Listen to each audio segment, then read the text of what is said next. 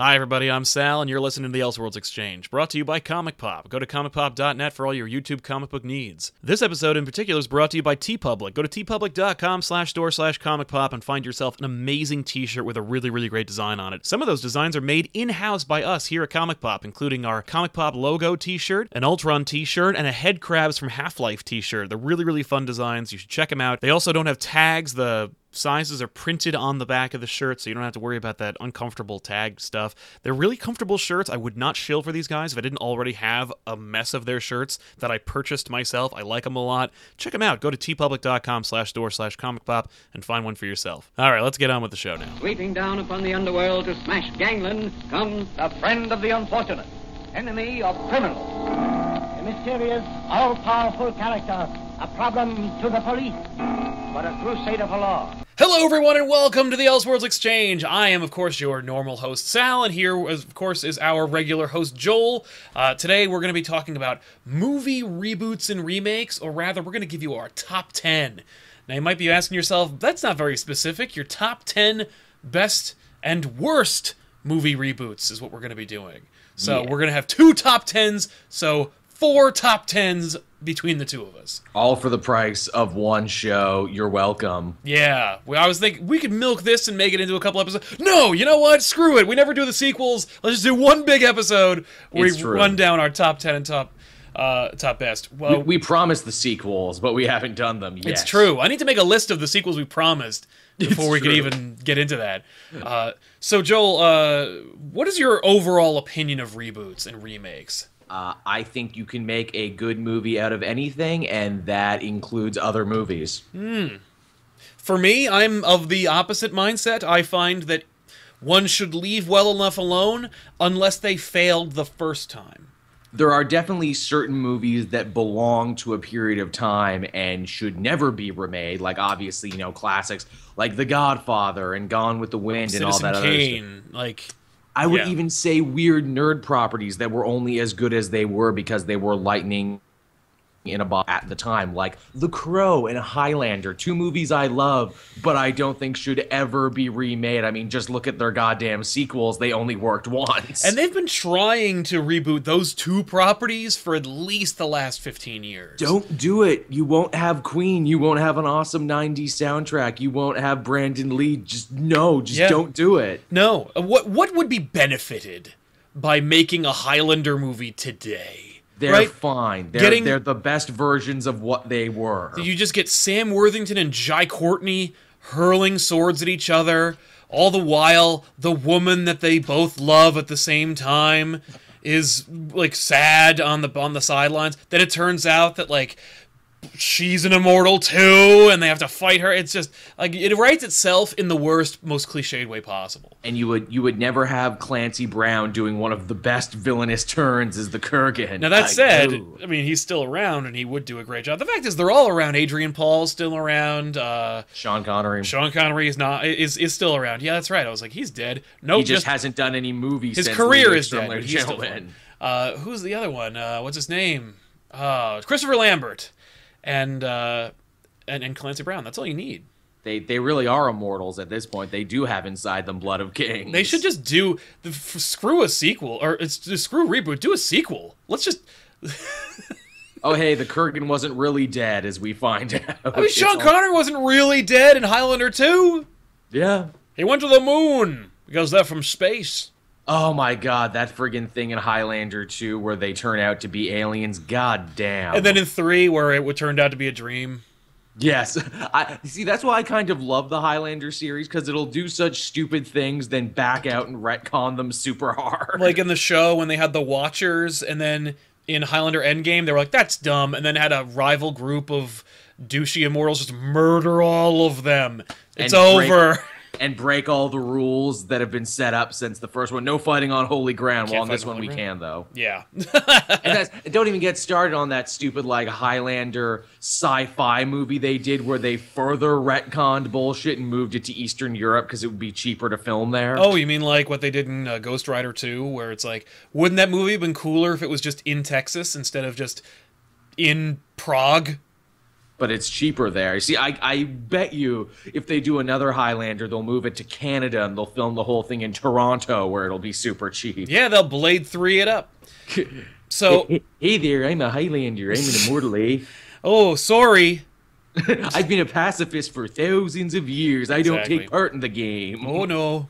So, uh, all right. Uh, we got. We each have a top ten list, two top ten lists. How do we How do we divide this up? I guess let's let's just go shot for shot, and if we say the same one, we'll talk about it. All right, let's do. Uh, let's start. What do you think? Let's start. In, let's start with best and go with worst. Good idea. All right, the best. Uh, these are these are our personal picks for the top ten best mm-hmm. movie reboot slash remakes of all time. Uh, yeah. Obviously, when you think of reboots and remakes, it's funny. Uh, there's one that everyone thinks of and then and then immediately dismisses because it's Cronenberg, The Fly. Mm, yeah, yeah, yeah. Uh, I've seen the original Fly, and I was like, "This is stupid." And then I remember them making of like not that I don't remember them like making The Fly with Jeff Goldblum, but I remember finding it and being like, "This looks bizarre." And then finally catching it on cable and being like, "This is the darkest shit I've ever seen in my life." the, one of the major innovators of body horror, like it's the year one for that. Yeah, uh, The Fly is. It transcends what it was and becomes something. It, it practically defines a genre. It creates a world where uh, the the the focus of the movie is watching a man transform. It's like oh, yeah. a, it's like the it's like a like a modern day werewolf movie practically. Mm-hmm, mm-hmm. Only more horror because it's not that he turns into a monster and kills people. It's that he turns into a monster, and the compelling part is like. How is this going to wrap up, and how much more of a monster can he become? Like, you're worried about him harming himself, much less everybody oh, yeah. else. And Goldblum sells every moment of that because he seems not right in the head, and that's the best part. Jeff Goldblum is... The Fly is the movie that convinced me Jeff Goldblum could act. Oh, God. Because yeah. I've seen movies... You know, we've all seen Jurassic Park, Independence Day. Oh, chaos theory. Yeah, you know, where he's just like, ah, ah, oh, I'm in an Apple Macintosh commercial. Like, he always does this one part. Earth Girls Are Easy, same person, incredibly young looking. The I I'm amazed someone remembered Earth Girls Are Easy. the, uh, the, the fact is, Jeff Goldblum is to The Fly what Matthew McConaughey was to Reign of Fire, where they, they must have gotten this script and went, this is amazing. I can't phone this shit in. I gotta Brando this motherfucker. Like, it's just unbelievable how much effort Goldblum puts into it, where he's like, I gotta get into shape, and I, ah, I gotta, like, act and figure out how I can, like, oh, she just gets really into that role. How, how do I talk? How do I walk? How do I make this thing my own? Yeah, you know? how do I, I'm, I'm, I'm literally becoming a fly. I have to figure out how I'd start walking. Like, what? So he cool. Just, he just ate flies endlessly yeah. for it. No, like, like Kraven the Hunter, he became that which he wanted to be. Like, he, he consumed that which what he wanted to become. Damn right. Mm. So The Fly. What do you uh, what do you got, Joel? What's on the top ten best? Uh, well, I'm gonna start one off here with one that I think a lot of people forget is actually a remake, and that is Scarface. Yeah, I hate Scarface. Do you really? Dude, dude, bro, you hate Scarface, bro? I you do. I Scarface. do. It's just one big chicken that's waiting to be plucked. Plucked Thanks, T V. Sure uh, oh, man. T V edits are great. uh, yeah, I hate Scarface, but I do acknowledge that it is better than the, like, the, the Cagney Scarface. I, I, yeah, that's the thing, too. You know, it's an old Cagney movie. Again, it's it was one of those movies that really started and really cemented that whole criminal rags to riches, rise and fall to power thing. Now, if now if it makes you feel any better, Sal, I think Goodfellas does the same story way better. I mean... When it comes to crime flicks, we could do that. All, we could do that until we're blue in the face, where it's like, you know, Godfather. Ooh, ooh, ooh, ooh, mark that down. Mark that down. I want to do that. Yeah. So, all right, crime, crime movies or crime family movies. I'm gonna write that down. Yeah. Uh, but yeah, like, I, I never, I never found it compelling. It's so part of the pop culture zeitgeist. Oh, it though. is. Everyone fell in love with, with Scarface, and in fact, it found like a revival uh, only about ten, fifteen, twenty years ago. People were like, hey, did you did you know about this movie, this Brian De Palma classic? And they put it on T-shirts and posters, mm-hmm. and like, oh, yeah. they made that awful sequel, the video game. The video game is fucking hilarious, because it is a sequel. They undo his death. Yeah, they're like, nah, Tony Montana made it. As it turns out. Okay, here's the true thing. So I actually played the game. I assumed. And, and and I kept dying in, like, the opening tutorial. I'm like, why the fuck do I keep dying? This is so stupid.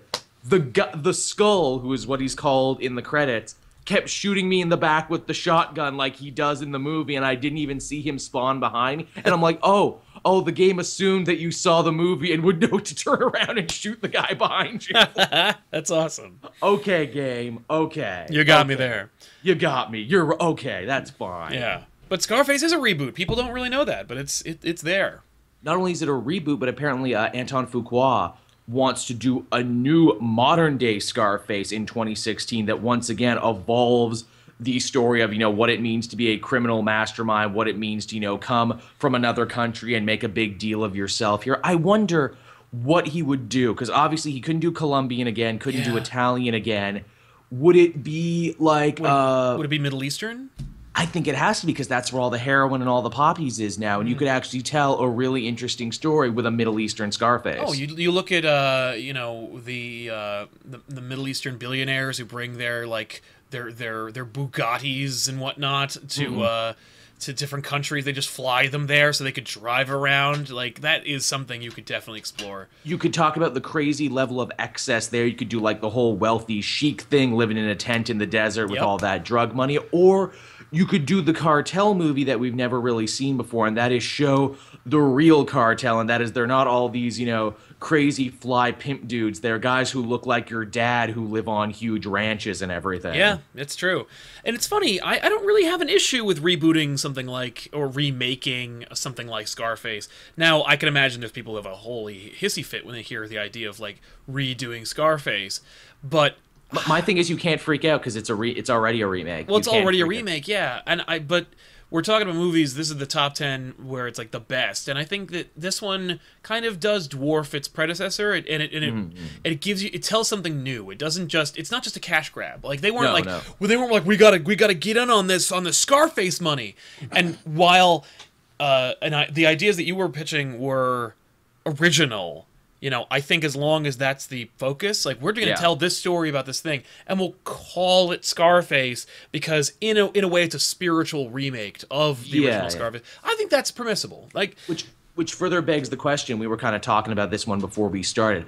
What constitutes a remake? What makes it a reimagining or a reboot? And is there much difference between them? Yeah, that's a great question. Because because there's some movies I put on here later and some ones that I wanted to put on that I'm sure we could argue about. Like, what if it's a movie reboot of an old T V show? Does yeah. that count? I, and and it's funny because then you have like you have movies like Starsky and Hutch, where twenty-one Jump Street, twenty-one Jump Street. What, that's, but that's one of the ones I was debating over. And they're totally different things. Like, they're oh God, not yeah. the movies. Uh, Miami Vice, which no one liked. Um, you know, I would have liked Miami Vice more if they called it anything but Miami Vice. Yeah, I'm sure if they had called it something else, yeah, it would have been at least an original property. People would have loved same, it. Same with that Evil Dead remake. If they had called it anything but Evil Dead, I would have been cool with it. That is... I don't even count that because... Pete, because, you know what's funny? I picked for, for worst and best, I picked movies that were either, like... accepted by the populace or, or or or yeah, that's pretty much it. Like, if the if if everybody agreed that the movie was horrible, I probably mm-hmm. didn't put it on the list. Where it's like I could, the culture rejected your your reboot. I, I, I could very easily have done a third list that are like sideways reboots that are just fine, like Death Race with Jason Statham. Right. That one was a pretty decent actioner, is what it was. It was I rented it on D V D from the Blockbuster back in the day, and was not disappointed yeah. when I saw it. Didn't um, change my life, but it was okay. Right, exactly. Uh, so, all right, we got uh, we got Scarface down. For me, I'm gonna toss out uh, Evil Dead two. Yeah, which it's funny you should say that because I was gonna say, is you know, is it just a remake of the first one, or is it a sequel, or where would we it throw is, that? It is outright. Just Sam Raimi being like, I know how to do this better now, and just knowing and and going the troll route. And when I say that, I don't mean like an internet troll. I mean, there's this weird phenomena where if you're making a crappy horror movie and you want it to make a little more money, you call it a sequel to Troll. Troll two is a big, hilarious movie that nobody enjoys or enjoys on a really campy level. Uh, It's not a sequel to the original Troll. There's no, no they trolls just took the name. in the movie. They just picked the name and give it a sequel. There's another movie. I can't remember what it was actually called, but they also called it Troll three. Again, there's, there's a bunch of movies that they took Troll three for. Same for like all those Italian zombie movies that they just call Zombie. Yeah, exactly. So uh, I'm gonna say that you know Evil Dead two is a reboot, but it's made by the same people and it stars the same guy and That's it has solid. like the same exact story. And yep. you know what? It succeeds because the first one's like, what the hell? And the second one's like, oh, I see what you do. They they kind of embraced the humor, but also upped the gore. By a, by that same token, uh, Mad Max one versus the Road Warrior. Yeah. A lot of people would throw that in the same camp of like, it's the same guy. A similar but different universe. One was the first one was dystopian. This one is apocalyptic. Yeah. Would you technically call Road Warrior a remake of Mad Max? It's definitely something of a do-over in a lot of ways, but it keeps all the same, you know, super car action, super Australia stuff. Or El Mariachi and Desperado, where it was just like, El Mariachi was Robert Rodriguez being like, I've got a few thousand bucks, here's what I can do with it, and then being like, okay, here's a million bucks, here's what I can do with that. With I, I shot a bunch of stuff in the first one, and I shot even more stuff in the next one. Exactly. So uh, you got a couple of those. Um, what is it? We, we're, uh, so I mentioned uh, Evil Dead two. Joel, what else is on the best? Uh, here's one. Here's a newer one that actually kind of blew me away. It blew me away so much it actually made me seek out the original and be like, yep, the remake was better. True Grit from the Coen Brothers. Ooh, yeah. That's on my list as well. True Grit is so well made. Man after my own heart, Sal. This is why we do this show. Exactly. I do love True Grit. Uh, I've seen the original one. I kind of dig John Wayne a little more. It's the one he won his Oscar for. Yeah.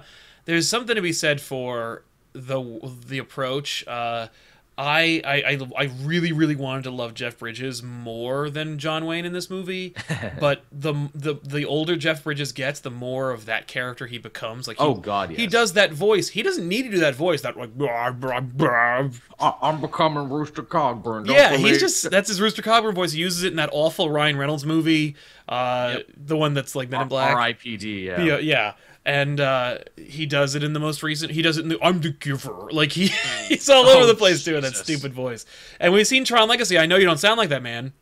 But you're just doing it. Yeah. D don't believe church stories, fairy tales, and stories about money, little lady. Ah, oh, yeah. That girl, she was so good. Uh, Amy Steinfeld, who didn't do any more movies after True Grit. She stopped. She only came back in the last little bit. She's doing like pop star stuff now. She's singing, and I'm like, oh, oh, I wish you still acted though, because you're fucking amazing. She in this. is. She's she's hardcore. She is the goddamn Terminator in this movie. She she is with huge actors, you know, like we said, like friggin' you know Matt Damon and everything. everything and she is just schooling them. Yeah, it's true.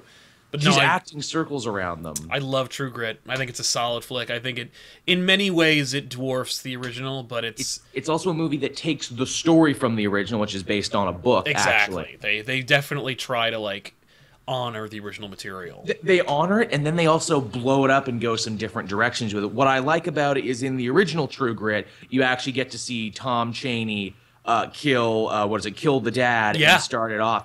The Coen Brothers movie goes the different way. We hear about the crime. They build up Tom Chaney as like this, you know, oh, evil dude we gotta catch. Then you see him, and it's just Josh Brolin doing the most pathetic shit heel. That's the... Uh, Yeah, kind of portrayal, which I thought was great. He he does a nice job with that because he's he plays just such a pathetic loser that is unworthy of vengeance. Absolutely, he nails that so hard, and I'm like, whoa, that blew my mind when you finally meet him. Like, this guy's a loser. He's on the ass end of the pyramid of the other bad guys. Yeah, exactly. And then the other bad guy, uh, uh, uh Pepper, the Pepper Gang, played mm-hmm. by Ned Pepper, ironically the actor.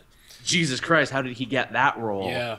Playing a somewhat more honorable bad guy than the hero who we've been following. It does that Unforgiven thing where our hero is more of a villain and our villain is more of a hero. Yeah. Like, he's actually willing to, you know, fair terms on everything. He actually, you know, isn't mean to the little girl and everything. He's actually kind of a cool dude. And you figure, man, there's a whole nother movie starring you, right? Yeah. I could probably see. Exactly. Um... Switching gears a little bit, here's one that like is kind of controversial in my house anyway, and it's Ocean's Eleven. Oh, for the for the worst or for the best? Best. Best. Oh yeah, oh yeah, I agree. Ocean's Eleven is on mine too. It's yeah, fantastic. Ocean. It's so great. It like hel- helped to reinvigorate some careers and oh, helped God, yeah, like kick it. kick off a few. Um, it's, it's just so it's so damn cool and it's effortless. That's in right. Its well, coolness. It, and it, you can it shows how much work goes into it because they made it look so easy. And mm-hmm. we know that it's not because Oceans twelve and thirteen are so fucking terrible. There's and, there's, par- there's parts of twelve I like, but yeah, thirteen is almost unwatchable. It's just there's nothing fun about what they're doing, and it, like the, the the first one is just like you're the only bad part of Oceans eleven is Julia Roberts, where it's just yeah. like ugh. Get her out of here. But otherwise, everybody and, else... And, and they write her and all the other women off for the third one because they didn't want to pay them. And they're like, no, it's a boys' mission. No girls allowed. Which frustrates the hell out of me. I was like, you could put more women in this or make a, or get better female actors into this flick, but whatever. Don't don't worry. Apparently, they're going to be doing a whole women's version of Ocean. I heard is- that. Uh, I would rather see an all-female cast of The Expendables. Mm. But yeah. uh, fine. Yeah, but I I dug the shit out of uh, out of Ocean's Eleven. First, saw it in theaters, we're like, this is really good. It, it was badass, and you know, to bring it back to the coolness factor. Obviously, for those who don't know, Ocean's Eleven is a remake of an old Rat Pack movie. Yes, which yes, was more or less scenes. just a home video for his fr- like for for Sinatra and his pals to hang out. Yeah, that's the thing, and it's really they capture that feeling of coolness where it's like, you know, who would be our modern day Rat Pack of actors who you know are so slick and so charming. Yeah, and they got together a pretty damn charming thing. Yet again, another movie with Matt Damon, and that's when we had two Matt Damon movies in a row. Yeah, that's right. I think he's off my list after this. Nope, I got one more for Matt Damon.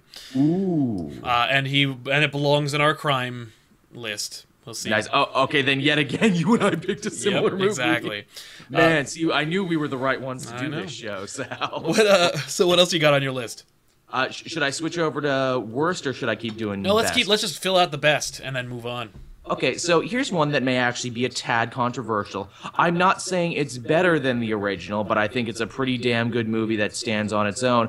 Zack Snyder, who we beat up a lot on, Dawn of the Dead. Dawn of the Dead is fantastic and on my list. Uh, it Written by James Gunn. Written by James Gunn. It's the man knows horror. He knows dirty grindhouse. Dude practically brought back the zombie movie genre into theaters. We uh, wouldn't have Walking Dead if it wasn't for this Dawn of the Dead movie. I think it, I mean, it did kickstart zombie mania all over again. Yeah, I still think twenty-eight days later is a better movie overall and better and more like... genre bending, but Dawn of the Dead is just like a fucking video game come to life. It is, and in a good way too. And what a film class too, where it's like we're gonna film all of this stuff in really small quarters in just a couple sets. Yeah. And it's gonna be so exciting and so cool. It's people just sitting in a goddamn mall, but it's riveting. Yeah. Yeah, it's solid. Everybody's acting great. Ving Rhames is hilarious oh, in that movie. Yeah. Uh, oh God, yeah. It's and it's great because it's just it's just schlock. And the one thing that that secured me having to go uh, is um, the teaser for it. Mm, that was also the teaser really was just I don't remember what I don't remember how it opened, but like it it, it acted as though the film breaks and then. It's you're just looking at a white screen, and then there's zombies trying to get through the screen as though you're in the theater, and there's zombies behind the actual screen trying to come and get you. Oh, yeah. And that is unbelievably scary. It was like... it. You know what? It evoked the feeling of the the the Great Train Robbery when mm. they when they had the cowboy shoot at the screen and you and people ducked out of the way. Which like, which which they would redo in Goodfellas with, uh, with, with Pesci Joe Pesci, at yeah. the screen. Good, good stuff. This movie was also dirty and gritty, and it looked like like everything hurt in this movie. Like when people got hurt, you're like, "Ow!" Oh yeah, and Visceral. no one's a, everyone's an idiot. No one's a protagonist. It's hilarious because like when they make their bus, and he's like, "Go look! I created a hole for my chainsaw." I'm like, "What a fucking horrible idea!" Yep, and yet kind of true to life, too, because if you were in a real-life zombie predicament, everyone would be dumb and everyone would be an asshole, and it would end a lot like this. Yeah, it's true. Um, so, also, yeah. What a, what a great use of a cover of Down with the Sickness. Oh, my God. Yes, that's hilarious. The John Cheese cover of Down with the Sickness. And don't they use Johnny Cash, too, in the beginning of oh, that yeah. when the man, when the man comes around showing mm-hmm. the fall of society yeah. to zombies, and I'm like, you had me at Johnny Cash. Yep. Solid. You can only lose me from here. um, one reboot slash remake that I love. It was for part of my childhood. I grew up with this movie. It was. It is almost perfect, and it's a brilliant, unbelievable smorgasbord of amazing actors, is Little Shop of Horrors. Hey. Um, one of the best musical soundtracks of all time. I could do a whole episode about Little Shop of Horrors. Um, my dad we, played we Mushnick in every here. stage production in New Jersey. Really? That's yep. awesome. It, uh, I love Little Shop of Horrors. Rick Moranis, uh, Ellen Green, uh, Steve Martin as a uh, as a greaser, as a dentist, dentist yeah. monster. I am your dentist. Levy Stubbs, everybody. It's amazing. The soundtrack is worth the price of admission alone, but stick around for the amazing special effects for that plant. Oh, yeah. Um, I, I, because of my love for the stage play or the musical, I watched the original Roger Corman uh, Little Shop of Horrors, which is basically... Okay, so the concept behind Little Shop of Horrors was they were like...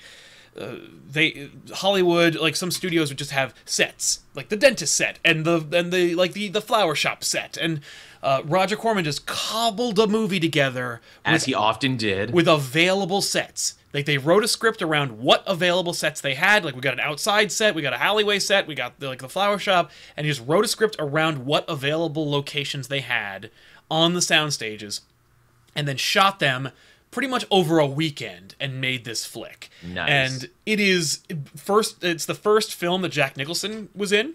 Oh yeah, that's right, it was. He played the Bill Murray role in the... Holy shit. And uh it's just f hilarious, but like you could see the idea and you could see the the plan, and it's it's a really brilliant execution, but the when they decided to make it into a Broadway musical, and then when Frank Oz, Yoda himself, decided to direct this movie and make it a live-action version, like it was... Th this is lightning in a bottle. You're never going to see a movie like Little Shop of Horrors again. Hell yeah, that's a good one. I, I ironically also have a musical on mine, but I picked a different musical. What do you got? Uh, now, now here's the thing, too, because this falls into my... Is it a remake or is it something else? Right. Okay, so Sweeney Todd, there have been other film versions of it before. There's mm-hmm. been other, you know, stage versions of it before. Does the Tim Burton version count as a remake? I think you could count it. I mean, like, if there's a film version, yeah, although it could, you could also consider it to be an adaptation, because it's like... Or, that's where it falls. Like uh, like the Les Miserables movie. Like, is that a remake? Not really. It's just a movie version of the play. I, I really like Sweeney Todd. In fact, I think it's one of the few genuinely really good Tim Burton movies he's made in a long time. He wasn't on autopilot for this one. No, yeah, like, and he it despite genuinely the, seemed to give a shit despite the casting. Yeah, which is usually a good indicator that Tim Burton is ready to throw his feet up on the on the ottoman and and just let it roll. Let Danny Elfman run this one for me. Mm, some some great supporting stuff here. Alan Rickman sings beautifully in this one. That's awesome. Pretty women. Pretty women. even even Johnny Depp. It's like, hey, Johnny Depp, you can sing all right too. Yeah, dude can. Oh. Dude has. Dude is a Renaissance man.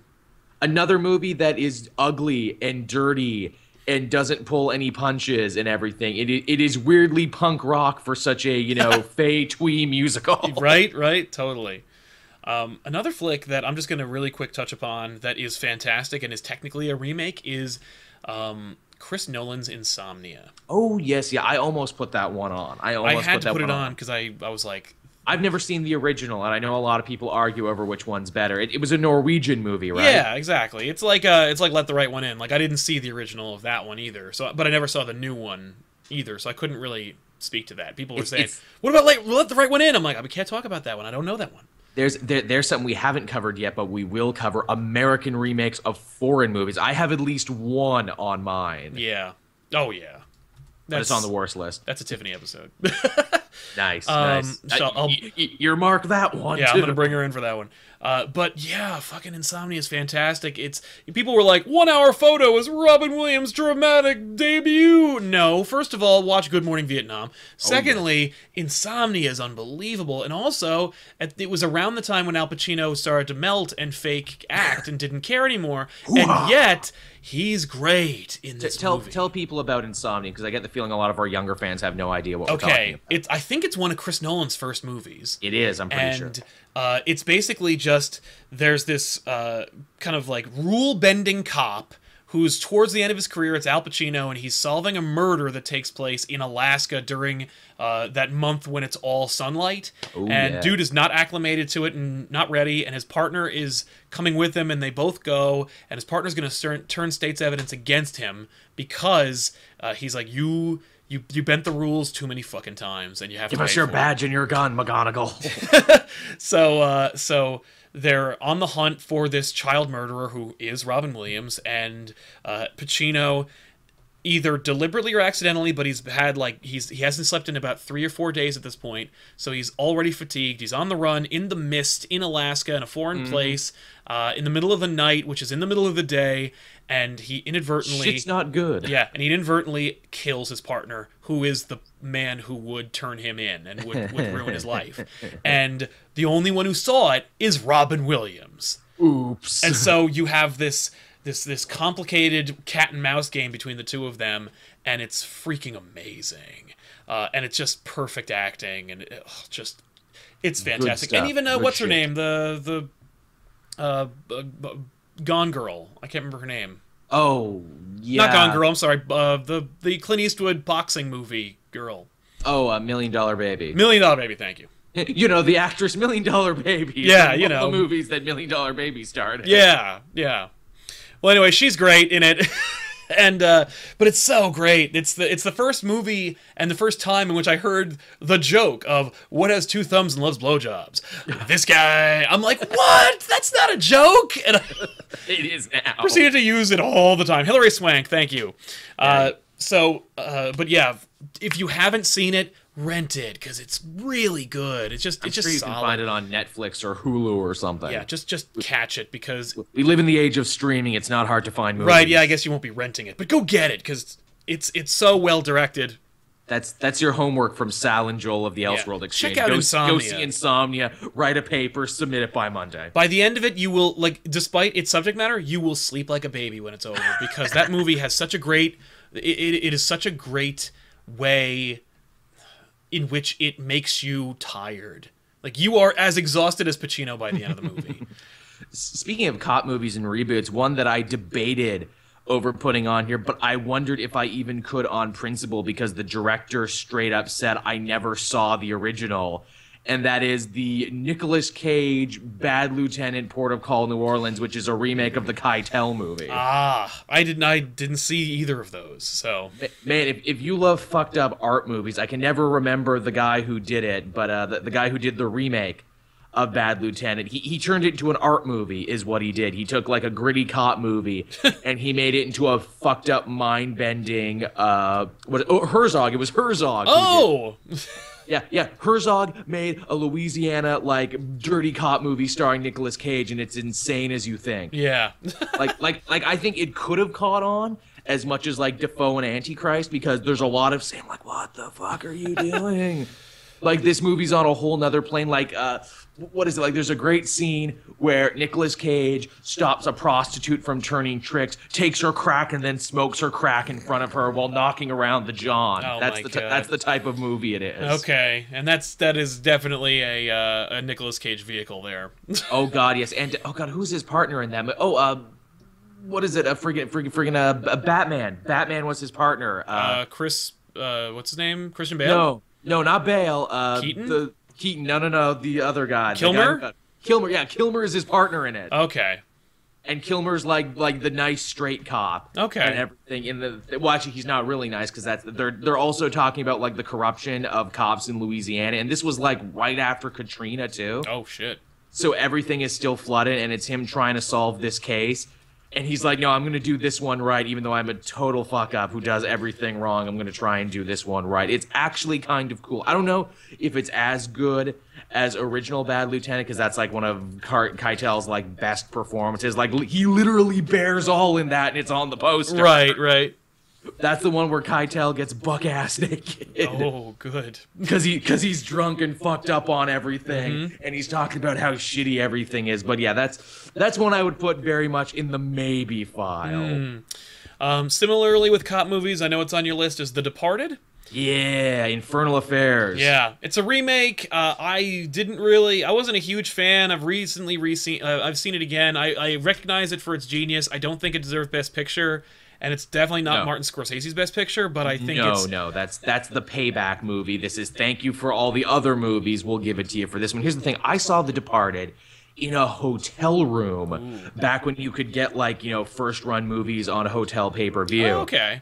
And I think I fell asleep near the middle of it and woke up, and it was one of the most like who, what, where, what, trying to trying to like keep everything straight. Yeah. Then I watched it again and was similarly confused. It wasn't until the third time I actually got it and appreciated it. Yeah, I I get it. I I was like I was very frustrated with it because it was like it is. We're gonna do a Western movie but with non-Western sensibilities, and I'm like, don't do that, Scorsese. You can't make that work. And it kind of does. But um, the acting's great. Nicholson is pretty great as the villain. Yeah, Damon Based and uh, Wahlberg are great. Uh, mm. Martin Sheen is great. Like everybody in it's yeah. so just terrific. It's just it, it, isn't Affleck in that for a minute too? I don't know. Is he? That'd be awesome. I'll have to check well, that I, out again. But I don't remember. I want to say yeah. I want to say Affleck's one of the guys he works for. Oh, that's funny. Um, but yeah, I, I dug it. It's a, I recognize its greatness and its achievement.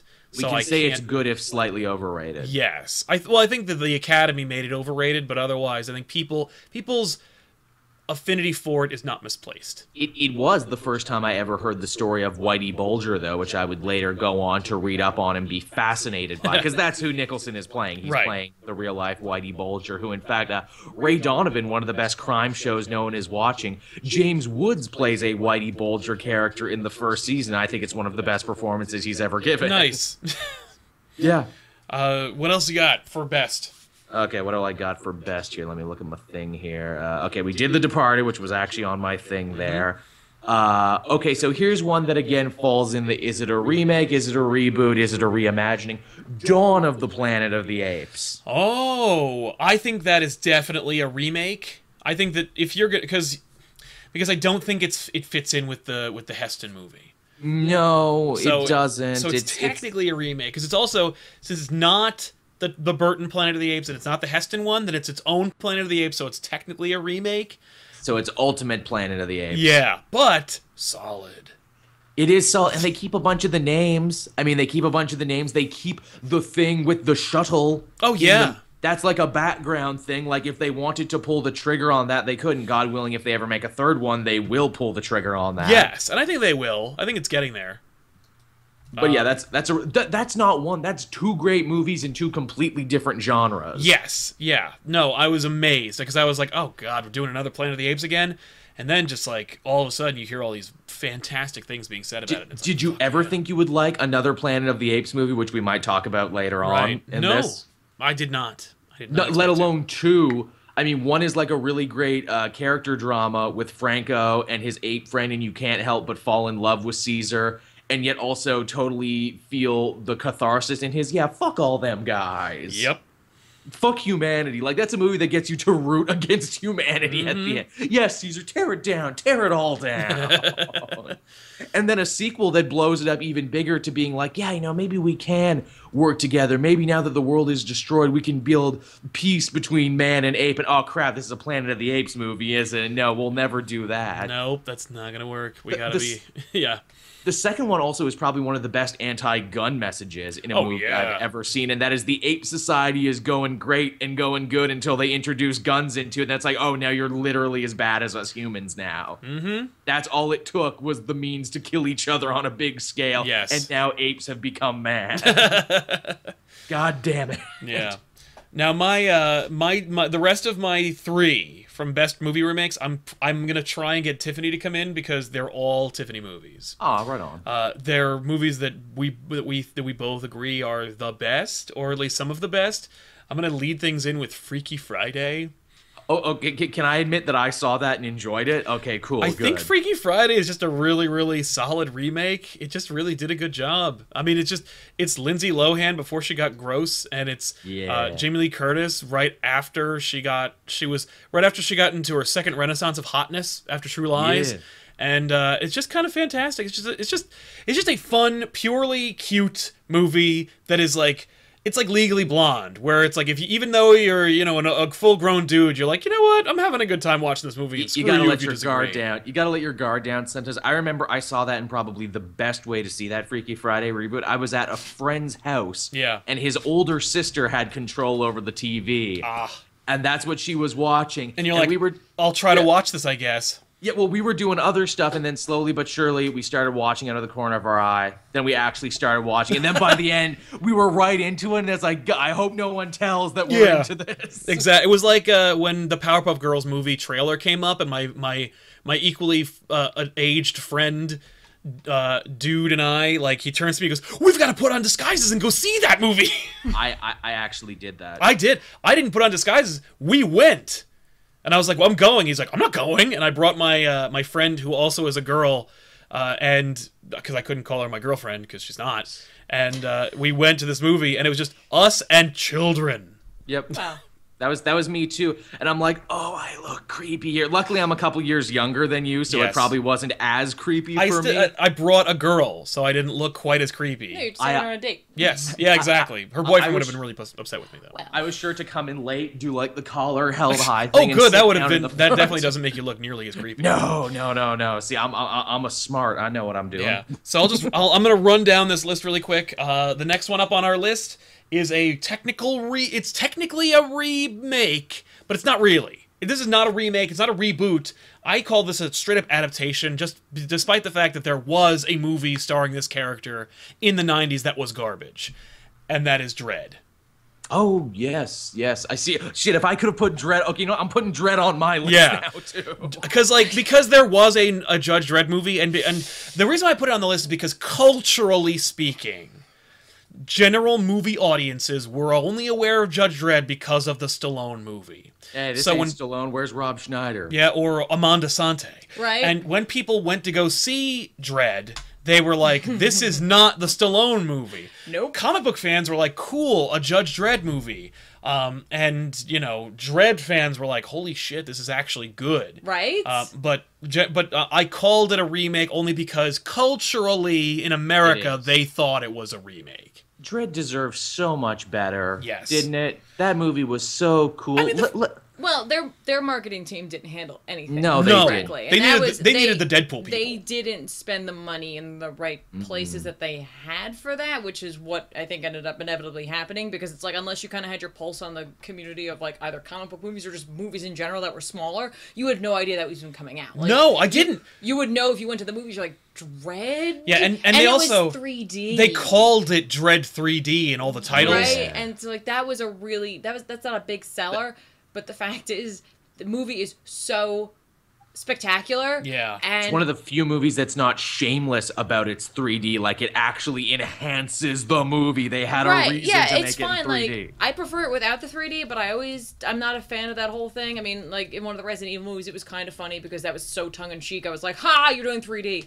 Um, yeah. But... But the three D was also, like, really good. It was fine. Yeah, yeah, quarters. Um, yeah. But Dredd is... Like, it's a movie all on its own, right? It stands alone. It's fantastic. And then you have the opportunity to actually compare it to another movie who has the same character in it. And you're like, oh, my God, it's so much better. Like, it's oh, not God, just, yeah. like, without, like, even if you never had the Stallone Dredd, it right. would still be a great movie. It would still be great, because you, you would have nothing to compare it to. Right. Except seventies action, low-budget schlock movies. Right, like, exactly. It was a Charlie Bronson movie with yeah. Judge Dredd in it. Yeah.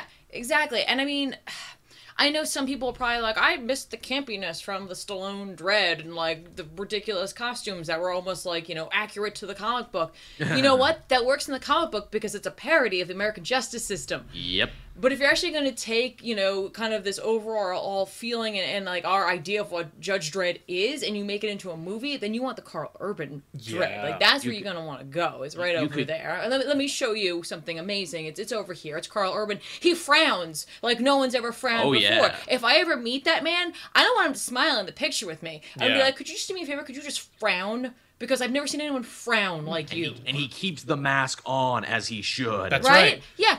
Talk about, like, the complete opposite of every other person who plays a superhero who's like, no, they need to like, well, they, yeah, they gotta see my face. He's like, no, I'm Judge Dredd. Yeah. No Judge one cares. Dredd doesn't take his mask off. It doesn't hurt that it's Carl Urban. Uh, uh, uh, what's his name? From Lord of the Rings, what's his character? Oh, um... Eomer? Yeah. A he's, he's Eomer and the Necromonger guy. So he doesn't command a price that also allows him to take the helmet off. Uh, you could also argue, too, that that Dread movie was also a bit of a remake of The Raid, because it had basically the same plot of let's fight our way into, then fight our way out of a heavily armed, you know, tenement complex. Yeah. Right. What I really dig about it um, is a female villain. Yes. Yeah, and, like, such, like, mama. a, like, kind of, like, macho movie, in a sense. Mm-hmm. Like, to have, like, this chick who's just, like, I am so vicious, like, you know, I, I seemingly I look like, you know, small and whatever, but like, mm, the things that are going on up here, you don't want to be a part of. Yeah. Lena Headey just owns that oh, so much. Oh, on, like she does in everything. She's so on great. T V yep. in Game of Thrones, and then in that movie too, she's found so many different ways to play the same sort of badass, don't fuck with me chick. Right, yeah. And I love that, like, okay, from the original Judge Dredd, I always remember the I am the law. I am the law. Right? And, like, he says that, too. It, like, Carl Urban. But, and like, for, for two me, totally different. It's totally different takes on it. But for me, the thing I always remember as his classic line from Dredd is, yeah. Yeah, that's... After yeah. he pushes her out of a window, she just possibly smash... gonna blow up everyone. Yep. She just smashes everywhere. Right? Just, yeah. yeah. Yeah, that's what I thought. Like, that so is good. so badass. Yeah. It's amazing. God, I love that movie. That's a movie I could watch anytime. Yep. Anytime. Dredd's on T V, I'm watching Dredd. Yeah. We're hanging out with people. You want to watch Dredd? Let's watch yeah. Dredd. It's also not long, so it's easy. You can no, throw on it for like ninety it's minutes. It's just, it's so, it's such an amazing science fiction movie and an action flick. Like, it's just yeah. so tight. Like, yeah. there's no point where you're like, man, they should have edited that out. It's, nope. It, It's a better version of RoboCop than the remake of RoboCop. We would get ultra-violent, you know, look at the American legal system, as you were saying. Yeah. yeah. Uh, the other li one on our list is another technical remake, and it is The Thing. Yeah, that's wow, that was my last one. I knew we were going to both mention The Thing, so please continue about The Thing. The Thing is a perfect movie in every respect. It is. Mm-hmm. uh, there's nothing... There's nothing else to really say except for, like... Excellent body horror. Yeah, it's technically a remake. There was a thing, The Thing from Outer Space, and in fact, it's... But who's seen The Thing from Outer Space? I mean, so a lot no. more people than you would have expected. Yes, I've seen it, but it's also, like, the opening the opening of The Thing, or the the, the, the title and the, uh, the, the alien and everything. It was all homage to The Thing from Outer Space, but it's also Carpenter being like, I'm doing this, though. Yeah, and it's I'm doing my else. own thing. And... Yeah, and it becomes something else. It's because it's a transformative mm-hmm. remake, and it's the best kind. I gotta tell yeah, you, never forget, if you've never seen this movie and you go and see it, this film was made in nineteen eighty-two. It came oh, out yeah. in, in nineteen eighty-two, and some of the effects that they've put into this movie are... are still breathtaking. They're spectacular for the time. Still, it's the eighties. I mean, yes, we had Star Wars, right? Cool. That was... mind-blowing, right? Yep. That's technical effects with ships in outer space. There was some puppets, awesome, cool, whatever. Some of the stuff they do in this with, with some of their, like, quote-unquote jump scares and, and the way that they portray this thing, this thing you've never seen before in your life, yep. they stand up, they really do stand up to me to today. Yes. Like, that, oh, no, this isn't spoilers, because if you haven't seen it already, I'm not spoiling anything. When they have... the guy on the table, and his, ah, and his head just separates, just separates, and then sprouts legs and just crawls away. Like a Venus flytrap. That is yeah. just one of the most amazing effects I have ever seen. Also, still is. What a great line! Oh, you got to be fucking kidding! Yes. Me. Yeah, right? It's a way to acknowledge what's happening in the movie and, like, to be to connect directly with the audience. Yeah, because you as the audience are thinking that exact thing, like. No, mm-hmm. they set it on fire. They're all done. Yeah. They did it. They defeated it. Oh, okay. I mean, the movie is, like, thank God for John Carpenter. Like, not that there's anything wrong with, like, older sci-fi B-movies or yeah. anything like that. They're great. They're fun. They're awesome. Like, there's some really great ones. There's some really lousy ones. But, like, John Carpenter took The Thing and created something that would change the face of how we looked at sci-fi horror, I feel oh, like. Yeah. And, like, mm-hmm. an isolationist movie. And, you know what I mean? Like, it's one of those things where it's like, this is an all-male cast. And it's a very small cast. Yeah. Oh, it's, yeah. it's a single location. Mm-hmm. And it's just, it's perfect. Yeah. Claustrophobia personified. Right? Like, he he manages, like, and I personally, I always feel like this is this is it. This is the best John Carpenter ever did. Yes. Was in nineteen eighty-two, he did The Thing. And he created a movie that had monsters. It also had mistrust. Like, there's so many layers to oh, why the, this the movie paranoia is, is excellent, too, because humans are the greatest monster. And exactly. distrust is a monster unto itself. Exactly. And... the man is not afraid to end a movie with no actual yep. ending. Mm-hmm. Well, it's, like, it, there isn't. It, that becomes is, the ending. But at the same time, like, you as the audience will leave the theater, leave your house, you know, whatever you're doing, and be like, I'm not sure I know where Carpenter is going, where he thinks it's going. Like, mm-hmm. where, where, which which one is it? Yep. If you've seen it, you know exactly what I'm talking about. And if you haven't, this is the one you got to go see. Speaking yep. speaking of the thing, didn't they do like a sequel, remake, prequel many years yeah. after the fact? They didn't just do that. They also did a video game that supposedly followed the it's like from that moment. A few at the moments end, later, like this other team shows up and like it's it's an abysmal game. Like the mechanics for it are, are really wonky. That Spoonie did that back in the day. That was one of his first things. Yeah, it's just it's not it's not great and it's unnecessary. Yes, we don't have to know what happened. No. Yeah, I we think I think we'll mention John Carpenter again when we talk about the worst because I have a John Carpenter remake oh, on mine. But man. That other movie that they did was one of those where they were like, "Yeah, it's like a remake," and then they're like, "No, it's like a prequel." Well, what happened was they were gonna just remake it, yeah. and the guy that they hired was like, "We can't remake the thing. You can't." And so he forced them to turn their remake, which is just a a, a point for point script of like remake of the thing, where he's like, "But we'll make well, I will."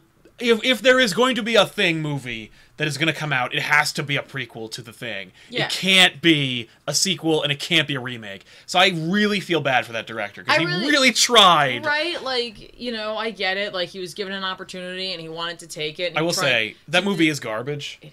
But the ending is great. Because yeah. he's just like, no! And he just makes it the opening to the right? thing. Right, but it's like, at the same time, it's like, for me, I'm like, what is the point? There's no point. We, you know, you told the story. You told the, the actual story we needed to know. Yeah, we've and, seen and you, it. And you filled in all the gaps of what came before. Yeah. And we don't really need to know what happens afterwards. Like, you told the, the, the, the exact pinnacle of story that you needed to tell us, and it's perfect. Well, that's the point. That uh, that's, that's why I hate prequels and stuff like that, is because I'm like, we get we've we, we've already got the maximum amount of usefulness out of the story yep. that they told us. Like, if the story's good, then they told you the exact. It's like uh, you know, like when when when Obi-Wan's like, you know, your your father was a great pilot, and I knew him, and I trained him. Like, that's all you need. Yeah. If that's if that's where Lucas started the, the story, it's because all the other shit was boring and not interesting. Yeah. And it's like, and and he was right, because then he gave it to us, and it was boring and uninteresting. So it's like, yeah, like that's how it. That, yeah. Like, don't tell the rest of the story if your real story is not contingent upon it. So, yeah. anyway, there you go. Right. Two movies. Thanks for being here. Thanks for having me. Oh, of course. Thanks, Tiff. So, uh, you got any others before we get into the worst? Uh, we, we've we've now done all of my ten together okay. with that. I knew this would happen. We ended up doing all my ten. Yeah. Uh, so, let's get into the worst Uh, reboots and remake movies of all time. We could talk yes. about The Thing really quick. Just, I feel bad because he tried to game the Hollywood system by turning their shitty reboot into a like a direct, if not spiritual, sequel or prequel yeah. to something good. And what happened was it was it did as well as it was going to do. yeah, because nobody cares. Yeah. Anybody who doesn't know what The Thing is isn't going to go see The Thing now. And anybody who does know The Thing isn't going to go see a Thing reboot. It's true. So, there you go. Joel, what else you got? Uh, so, for the worst to start things off, we, we kind of, you know, made fun of him before, Sam Worthington. Clash of the Titans. I, okay. Have you seen the original Clash of the Titans? Yes, it's cheesy as balls, but I respect it for its workmanship. I have for... no respect for that movie. That movie came out around the same time as Star Wars, and it looks like it was made in nineteen fifty-two. I like that crappy reboot of Clash of the Titans. I don't think it's good, but I kind of have fun watching it. That if, one bugged the shit out of me. It's funny, too. It's a movie with a very hardcore atheist message, which I'm usually all bizarre, yeah. Yeah, to be like, yeah, screw the gods, but the gods are clearly real, though. They're walking around and influencing you. Yeah, it was like Troy. Remember how Troy was an atheist movie? And you were like, if it's gonna... But, but none of them were. Yeah, it's like, don't get me wrong, I respect this message. I, you know, I, I I'm for it and everything, but at the same time, not here, not in this. Yeah, Tr Troy, they they believed. They had no other explanation for what the for what happened to the like they have their only origins are in the gods, you fucking idiots. The fact that the Kraken that they keep building up to looks nowhere near as cool or amazing as that other Kraken, because it was something you had never seen before. Which, this one's just a They opened that movie. They're like, the Kraken. Let him out. Again, we got to talk about the Kraken. Everything yeah. is Kraken. Yeah. Uh, Crack-a-lackin'. The, the team members that just kind of come and leave and everything, and the fact where it's like, oh, but here's the owl, though, from the other thing in a throwaway bit, see? I heard see Sam Worthington launched. had a fucking hissy fit about that, too. I bet, I bet like, he, he was did. like, I don't want to fucking use this stupid owl, and he, like, he threatened to quit if they put the owl in the movie, and so he, like, turned it into a joke. I'm like, Sam Worthington, you're terrible. Yeah. You're a T-cell actor. You just, you, they put you next to an actor, and they make you into whatever they need you to be. You're not anything. You have no distinct personality. Be You're low rent Paul Walker for this. The best vo the best thing he ever did was, or the most perfect casting for Sam Worthington is, make him a voice in one of those Call of Duty movies. Yeah, yeah. Or games, rather. But, yeah. uh, by the way, really quick about uh, Clash of the Titans, love that Pegasus. Pegasus, yeah. Looks like a fucking horse with wings. That's all right. Unbelievable. Anyway, Clash of the Titans. Lol. Clash of the Titans, that's what I got. What do you got? The Pink Panther. Ooh, I forgot about that. Fuck you, Steve Martin, and your, like, apparent hatred of comedy. Just death to comedy. Dude went from, like, being a pioneer of modern comedy to, uh, like, the cancer of it. uh, it's weird. But uh, anyway, it's just garbage. It's not even worth really talking about. Just wanted to say, it's just, it's so fucking terrible. It is worth saying it's one of the worst. Yeah. Fuck the Pink Panther. Yeah, I agree. I never even saw it, but I'll take your word for it, because why would I want to see yeah, that? Yeah, I've seen enough of it to be like, no. Uh, another one for mine, Conan with the current Aquaman, Jason Fuck Momoa. Fuck Conan! Now, first of all, they call him Conan. Yep. Everybody pronounces it Conan. Like, uh, you Conan. mean you mean the nine foot tall uh, late night host? Because that's what it's pronounced like.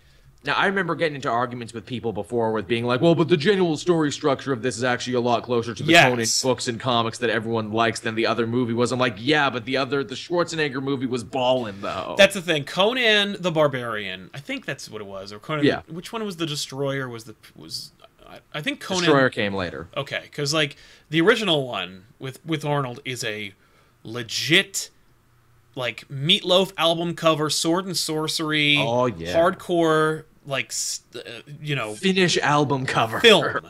It, they're, they're doing something. And because that Great movie... villain. That movie's unafraid to be boring. Conan yes. gets boring. And, or, or gets self-indulgent, and you got... Mako's in that fucking movie. Yeah, um, and, but anyway, like what a soundtrack too for Conan the Barbarian. Yes, uh, but uh, but Conan is a fundamental misunderstanding of the source material. It's just what it's what Hollywood does. It's just it was it's proof that there is a list on the wall in certain major studios where they go, oh yeah, what do we own? Let's make a reboot of that. What hasn't made us money? It's why there's a Ben-Hur reboot. I'm not even going to talk about. I'm not even going to list it, but like. It's why they made it, because, like, what else do we have? Who who was chomping at the bit for a Ben-Hur remake? What massive Ben-Hur fans out there said, you know what I need? I need to see a version of this with, you know, Morgan Freeman with dreads. Honestly, I, I think that the only person who wanted that was some, like, really old executive who was like, we gotta bring things back to the way that only Hollywood used to be. Like, we'll get a we'll get a new Ben-Hur movie, and it'll be bigger and better and more beautiful and than we'll you ever... remake Cleopatra and Caligula. They're trying, they've been trying to remake Cleopatra starring Angelina Jolie forever, and the movie just just fell out because it cost too much. But uh, anyway, yeah, Conan sucks. Yeah, it does. It's just a yeah. video game, which sure in is. incidentally there is a Conan video game that they made, yeah. made recently, and it's way better than that movie. It is. It is. I can't wait for King Conan. Oh yeah, starring it's Arnold coming. Schwarzenegger is coming. Yeah, it's coming. They're gonna make that movie one day, and it's gonna be kind of cool. If they, if they made John Rambo and Rocky Balboa, they'll make King Conan. If they make Terminator Genisys, then they'll Ooh. make. Uh, the, and that's a sequel. I don't count that as a reboot or anything. Even though they tried to retcon and soft reboot. Fuck the whole them. No one wants that. No.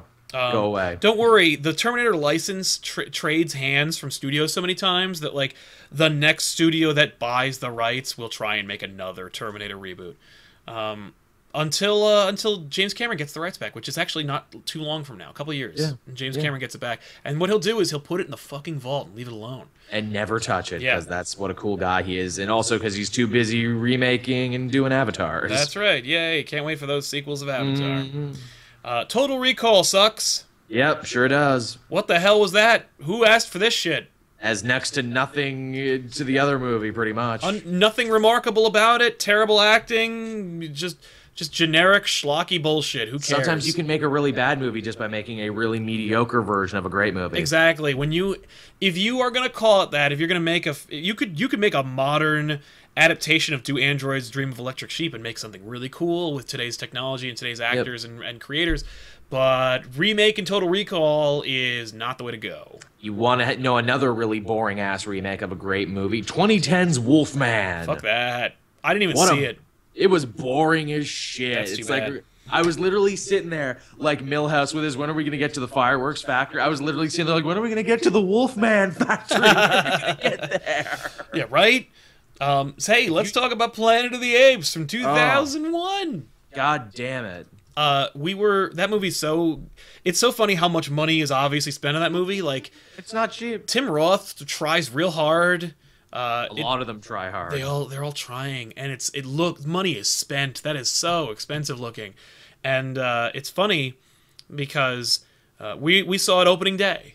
It was a whole bunch Ouch. of us, and my pal uh, at the time was is is still a massive Planet of the Apes fan. And when I say that, I mean it's he loves original science Beneath Escape. Yeah, he loves them all. And uh, he goes to see this movie, and he is so done by the end Aww. that we get to the point where uh, Mark Wahlberg comes back to Earth, and it's taken over by apes. and he...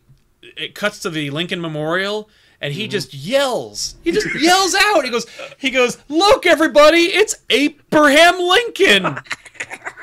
And uh, which supposedly is closer to how the book ends, actually, yeah, from what I, I understand. I wouldn't even know, but uh, thought that was so funny.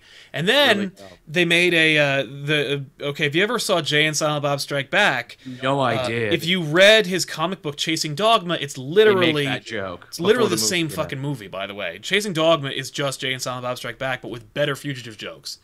And uh, in it, you know, Jay has his little like f freak out where he th where he imagines the Planet of the Apes. And they do the same thing in the movie, but in the comic book, there's a scene where the apes are ripping the head off of the Lincoln Memorial and putting an ape head on top of it. Mm-hmm. And somebody noticed that and made a joke about it with uh, Kevin Smith, and Kevin Smith, of course, like made a joke back, and the guy and it printed started it. started a catty war between him and Tim Burton. And that's where the line comes from, where he's like, anyone who knows my material knows that I would never read a comic book, but I would you know, especially never read anything I'm, written by Kevin Smith. I'm glad in this episode I could praise Tim Burton with Sweeney Todd and also kind of shit on him for Planet of the Apes. Because what the fuck? Because Tim Burton is amazing. He's great, and then he's not. And then he, he should, reminds you that he can blockbusters. Be. He should yeah. not do big company blockbusters. He should do the movies that he's passionate about. Because well, nobody fucking wants to see that shit. Like, no. You know. Alice. Yeah. Fuck you. But shit, is that technically a remake, or is that just another adaptation? That's kind of a remake or an adaptation, because it's yeah, because the, the only thing you have is like the it's Disney. It's very close to the Disney version of things. I think it is. I think it's through Disney, so it's technically a remake because it's yeah. using their imagery and their property. I think that's technically a remake. Does that mean that that Jungle Book one they did, and Maleficent, and that Beauty yep, and the Beast those one are technically remakes as well because they're. Yeah. Which is it weird that I'm excited for that Beauty and the Beast thing when I heard who was starring? I'm like, dude, Ian McKellen's gonna be the Candles. Fuck yeah. He's gonna be the Candles. Sweet. I'm all about that. Ian McKellen's gonna be a French candlestick. Fuck he yeah. He sure is. Yeah. Th there's more good casting in the movie too. Like Josh Gad is gonna be LeFou. He's gonna be Gaston's little buddy. And I'm like, yep, yep. That's I see it. I see if it. If Bruce now, Campbell cool. isn't gonna be Gaston, then I'm not interested. Now they got some other somewhat no-name guy who who looks handsome but also plays a bunch of villains and stuff too. That it's a pretty well-cast movie. Actually. Okay. Um, RoboCop sucks and is generic and stupid.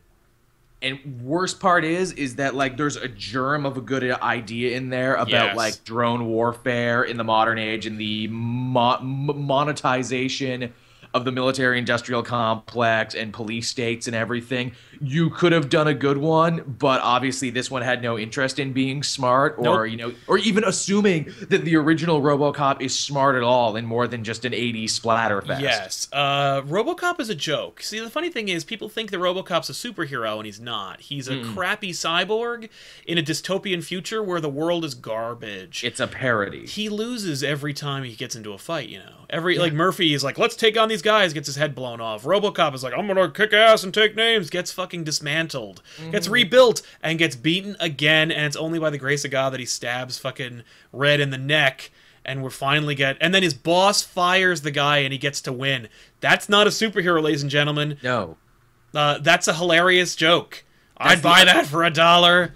Everything which, about RoboCop is hilarious and amazing, but the, what I love too about RoboCop that they forget is, like, at the end of RoboCop, the bad guys win. Everybody, not only did the bad guys win, but they've won for decades. Yes, they always will win. Like, just because RoboCop doesn't die doesn't mean that they didn't get away with it. And RoboCop is another one of those things where it's like the sequels got considerably dumber and dumber and got further away. Yeah. So hey, on. we can so, also thank Frank Miller for a couple of those. They turned that into a comic, didn't they? Didn't they turn like his unused RoboCop three into, and it's like, like I wish they made that because that, that comic is a nightmare. Of course it but is. But it, it it fits perfectly with RoboCop. But it, it also wonderfully fits into that weird time in cinema, that orientalization of everything. And Frank Miller's like, I was doing that before it was cool. Yeah.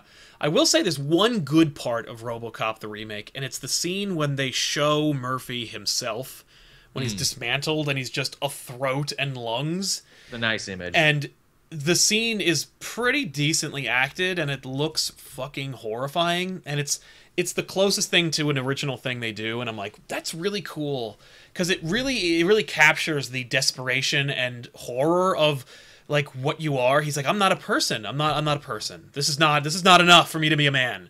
And I'm like, that's cool. This is a really cool exploration. Mm-hmm, mm-hmm. And he's just like, I don't want ever want to see myself like this again. And I'm like, that's cool. I'm down. I'm down for this.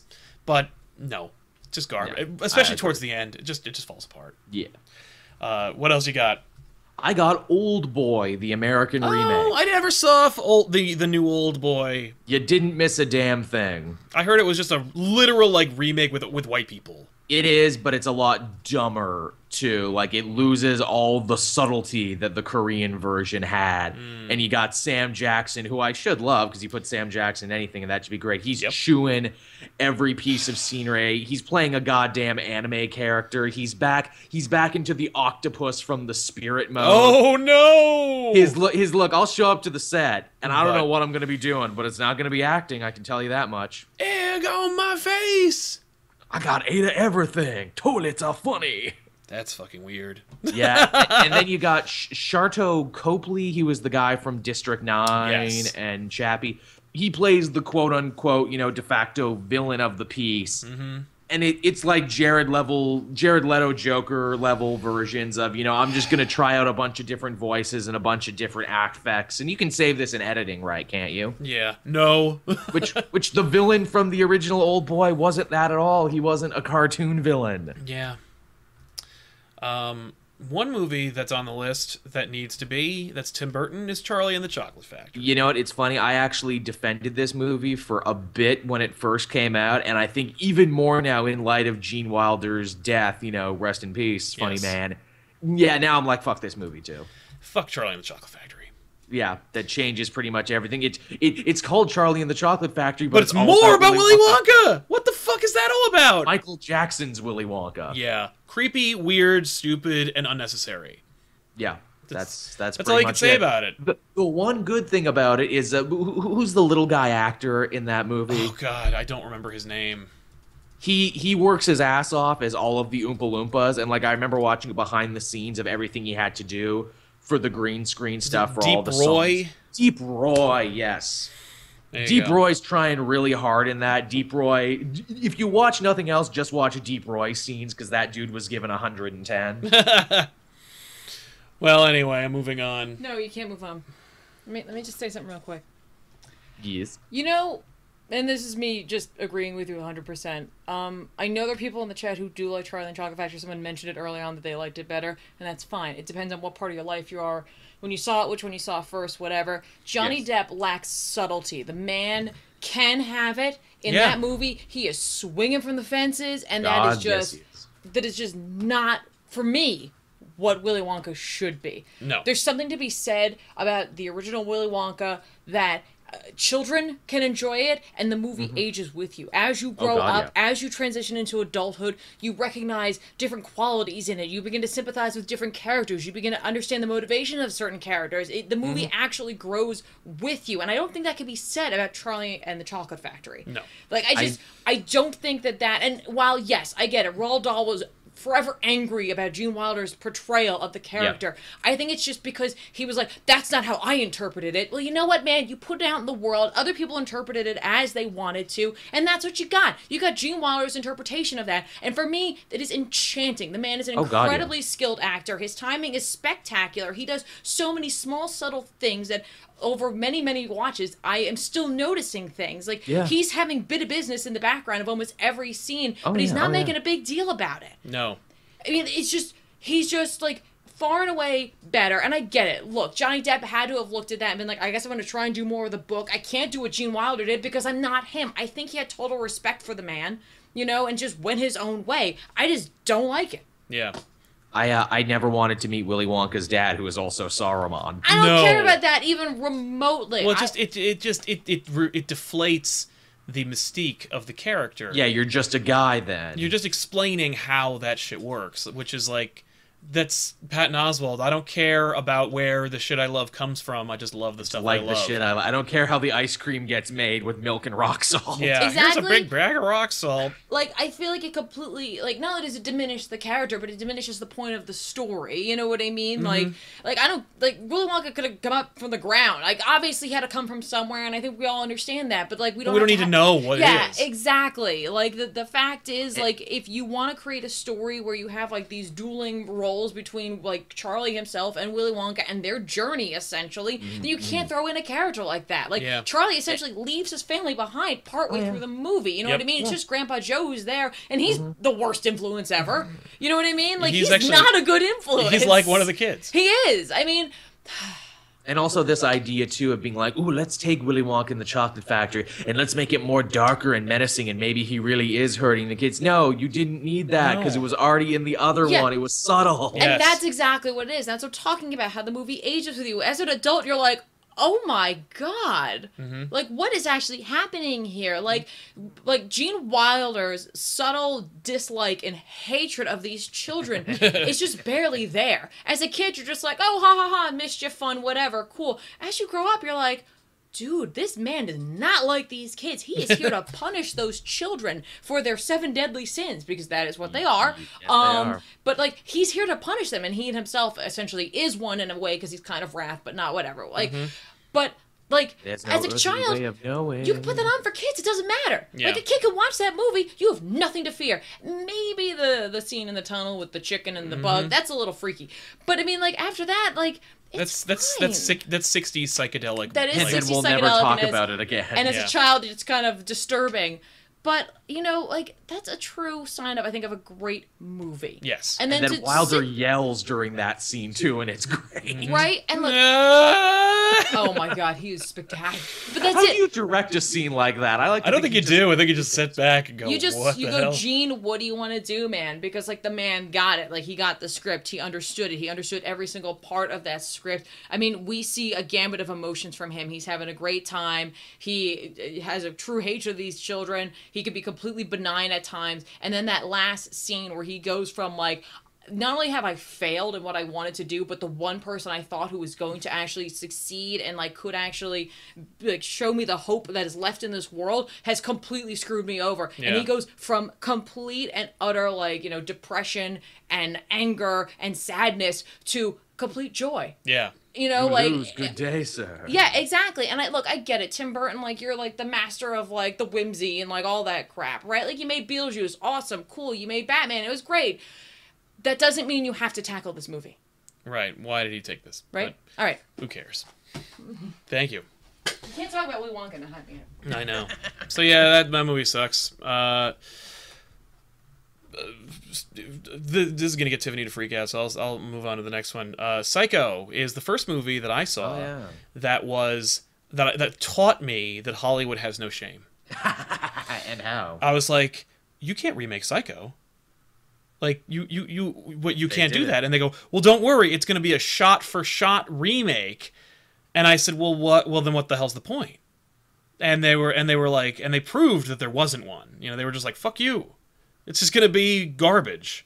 Like, Vince Vaughn is not Norman Bates. Replacing it so that you can hear him fapping while he's looking at Anne Heche is, like, disgustingly weird. And I don't mean, like, disgusting. It's disgusting that they would show male masturbation. It's just disgusting that they would, like, they would be like, we're gonna we're gonna do a shot for shot remake, but we're gonna like add stuff to the shots to make them new, and it's to just take away the subtlety. It's just such garbage, and and like nobody is good in that movie. It's just so terrible, and it was just kind of like, what the fuck? And the dude who made Good Will Hunting directed that movie. It was like, oh wow, what? But uh, yeah, I've heard good things about Bates Hotel or Bates Motel. I've heard that too. That? I don't care. I'm, yeah, I'm just like, yeah, that's funny. Hannibal, that show was actually way better than it had any right to be. That's like ultimate Hannibal. Yeah.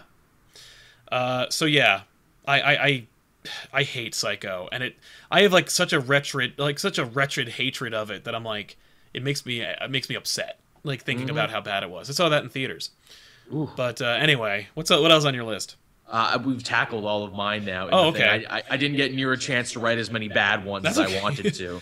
uh, the other one that I have on the list uh, is uh, a shout out to the future, and it's Big Trouble in Little China. Oh, and they undoubtedly remake that. They are remaking it starring The Rock as Jack Burton. Which I'm sure they will miss the point, too, that Jack is a joke in that movie, and it is his Asian sidekick who is the real hero. Yep, they just, they won't get it. They're, the fact they're doing it proves they don't get it, because they, they're, they're not going to do it, they're not going to do it right. Hey, James Hong is still alive. Can we get him back to Please? be the Mandarin? It'd be amazing for him to play... Uh, all these years later. Yes. You don't even need makeup on him now. Play Lopan again? Him. That'd be fucking awesome. Just get him in there and let him do it. Yeah.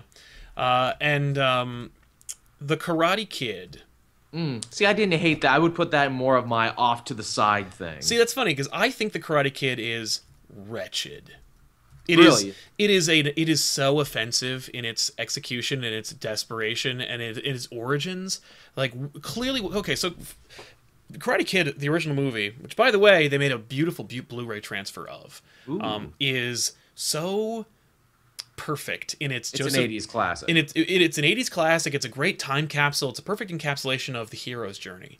It is a Joseph Campbell fucking study. Mm-hmm, mm-hmm. And the only difference is they don't make it as dark as, like, killing the fucking... the sage, but you don't need to. You make him go away. Well, the bullies attempt to murder him. That's pretty dark. That's close enough, exactly. But, uh, but that was back in the eighties when bullies would murder you. Exactly. But uh, the, the Karate Kid is such a solid movie that holds up... no matter, like, legitimately, it's, it holds up completely. Right. And what happened was... and proof of that is... what happened was clearly Will Smith remembered the movie. And he showed it to his stupid kid.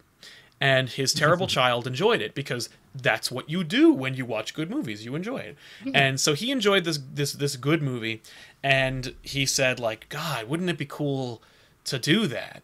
And instead of, like, signing up his idiot kid for for karate classes or yeah. buying the movie on Blu-ray or maybe, you know, like, talking about it, like, hyping it up a little bit and helping Ralph Macchio a little bit more, uh, they decided to make... a movie because they of sure the did. clout and money that Smith had, and he turned it into like a vehicle, a for... nepotism project for his kid. Yeah, and wouldn't be the first, it wouldn't be the last nepotism project. Exactly, for his kid, but either. it would be, it would be, it would lead to the last one, which is fucking what's that movie with uh, M. Night Shyamalan? Uh, oh, uh, After Earth. After Earth, that movie. No, it, it, it's Earth because it's Will Smith. Welcome to it, uh, but. the uh, but Karate Kid, the remake, is first of all, uh, it's it's about kung fu. It is uh, not second of all, it it it loses any of its uh, message because of the the narrative decisions it makes, the the ways in which it tries to like ape off of what came before, and then re and then make up the stuff in between. The age of the kid is wrong because it needs to be a kid who's like a teenager. Who's a teenager. This is like eleven year old. It just it just every way doesn't work. It just it doesn't work on so many conceivable levels. And like Jackie Chan's in it, and he's just like he. Which I love Jackie Chan, but he's no he's no Pat Effenmarita. You can't. He he doesn't know what he's doing. Like he doesn't he doesn't understand. Do, do I play this serious? Do I play this jokey? What do I do? He, he's he's Kung Fu Pandaing it up, where he's like, I'll just take a check. I don't care. Or rather, he's Rush Hour threeing it up, where he's like, I'll take a check. I don't know what I'm saying, but I don't care either. Like it's just I like my. Money. Yeah, it's just a mess. And you would think it would have been... Was it a big hit, too? Because they actually filmed it in China. It made money. Okay, it made its money back, but it was so meh that they didn't, it didn't encourage them to make more. They uh, they do kind of change around the villains too, where, you know, in the original, the sense the evil sensei is a maniac and the kid is just kind of an asshole. Now the kid he's fighting is a maniac and the evil sensei is just kind of an and asshole. And that's the thing, like in that movie there are like it's, it's it's a thing that we find in all remakes and reboots that are bad, and it's just the, a complete lack of subtlety. Mm-hmm. The kids in Karate Kid feel bad. Like some of them, one of them is a monster. Yes. But the rest of them are children. Yes. And they have these reactions to when they experience true, like, ridiculousness the way children would. It's kind of fa fascinating. It um, is. But I, I, I love Karate Kid so much, and it, it's just such a good movie that I caught later in life. I was just like, as a kid, I'm like, I don't fucking care about karate. I, I, I didn't hate the remake, but then again, I only ever saw it once is the thing. I right. saw it once, and I'm like, okay, I have no reason to need to yeah. see this again. I'm good. I was just like, I was so against the idea that I just was like, don't, don't fucking do that. And then, amazingly enough, Karate Kid two is as good as the second as the first one. It manages That's to the thing too. to it manages to to support the first one without being it, it ups the stakes, it changes the venue, which yep. is a nice thing. It does everything that a good sequel should do. Yeah, yeah, exactly. Ooh, there's an episode right there, good sequels. I know you and Rob did, I think we did bad sequels, or I think you we did, did superhero movies or something like that. Superhero right. movie sequels. Let, let, let's put good sequels and bad sequels as a thing. Yeah, too. I like that. Um, but yeah, there's a, there's a fucking show right there. That's true. And uh, I can't really put it on the list because I never saw it, but Ghostbusters is probably garbage. Da, na, na, na, na, na, na. I never saw it either. Yeah, I love Ghostbusters. I know that what I I know everything about how they made the reboot, and as such, I couldn't. It was like it was like Fanforstic. I couldn't. Right. I, I can't validate. In good conscience. Yeah. Yeah. Um, Now, can we talk about, before we end this, yeah. uh, Halloween from Rob Zombie? Yeah. Um, I imagine I am in a great minority on this one. I didn't hate it. I thought he changed just enough of it. I think the first half is stronger than the second half because he's made it all about Michael Myers, the only character you care about because he's the only one who lives through every movie because he yeah. killed everybody else. It's at its weakest in the second half, though, when he basically just does a Cliff Notes version of the original Halloween, which obviously would never be as good as the original, because how could it possibly be? Mm-hmm. I don't hate it, though. I would put it in one of those things off to the side, though. The right. sequel is even weirder, because Rob Zombie pretty much straight up said, well, you know, people didn't like my remake, so I'm not going to come back for a sequel. Yeah. Until the studio said, no, we want to give you more money and let you do whatever we want because we actually do want you to make one. He's like, okay, I'll, I'll do it, but I'll just do whatever I want then. And the sequel is even weirder and even trippier and yeah. even more fucked up. It, it honestly has more in common with, like, Halloween Season of the Witch back when it's like, yeah, let's just make weird anthology movies. That was what the... Th oh, yeah. I love the first Halloween movie because, first of all, I think that's Carpenter. It is. It's a classic horror film, and it's like the beginning of classic. It, it's it's the, it's the formation. Ultimate slasher movie. I mean, I'm sure some people would argue, you know, there's Italian horror movies yeah. that came up before, set the thing for, but the masked killer movie stabbing teens. Exactly. Um, yeah. So anyway, you got there's a lot of different stuff that we left off. That I we were just doing the top ten best and worst reboots and remakes uh, in cinema. Uh, I'm sure we left off a few that you probably are champing at the bit to hear about. So yeah. if you missed it, let us know in the comment section down below this video. What is your best slash worst? Number one, yes, best please, slash worst definitely. remake of all time. And uh, we'll talk about it more in the chat. Uh, yes, do it, do it. But Joel, thank you so much for joining me and doing some homework and getting these uh, these lists together. And we'll uh, see you guys next week with another episode of Elseworlds Exchange. And uh, hey, if uh, you haven't already, uh, you should definitely subscribe to this channel and subscribe over to Cape Joel over there. There's a link in the description box below this video for you to get over Please to Cape do. Joel. Uh, Cape Joel, what's happening on Cape Joel right now? Uh, well, if you head on over to the channel today, uh, Matt and I did a special commentary for Batman Assault on Arkham because we figured everyone still had, you know, the uh, Suicide okay. Squad fever. You can check that out. We like to do that sometimes when there's no real comic news for discussing. Uh, obviously, I'll have all the reviews coming out for this week. It was a slim pickings kind of week, but, you know, you can still get your Spider-Mans and everything coming soon. Totes my goats. Uh, mm. Over here on Comic Pop, we are releasing a, uh, we just released a new episode of the Weekly Poll. Tonight, we're going to be releasing an episode of Back Issues, which will be Punisher Batman from nineteen ninety-four, Ooh. written by Chuck Dixon with art by John Romita Junior It's the first time Romita Junior drew Batman. That's gonna and, be a good uh, one. God, it's a fun episode, and it's proof positive that we don't just do the most popular book ever on Back Issues. We just do books that I want to talk about. Um, right. Incidentally, we also visited Toy Con last weekend, and I just finished cutting together and releasing a video about that. That's going to be dropping probably on Saturday. So check us out uh, every day of the week, five days a week, Monday through Friday, here on Comic Pop. And, of course, uh, listen to us uh, audio-wise uh, on uh, on iTunes. I had to, th had to cough. It happens. Uh, but what's the other thing? Oh, and uh, this episode will be available on Friday as well. Cool, cool, So cool. Catch us there. And uh, we'll see you guys next time. Thanks a lot for watching, everybody.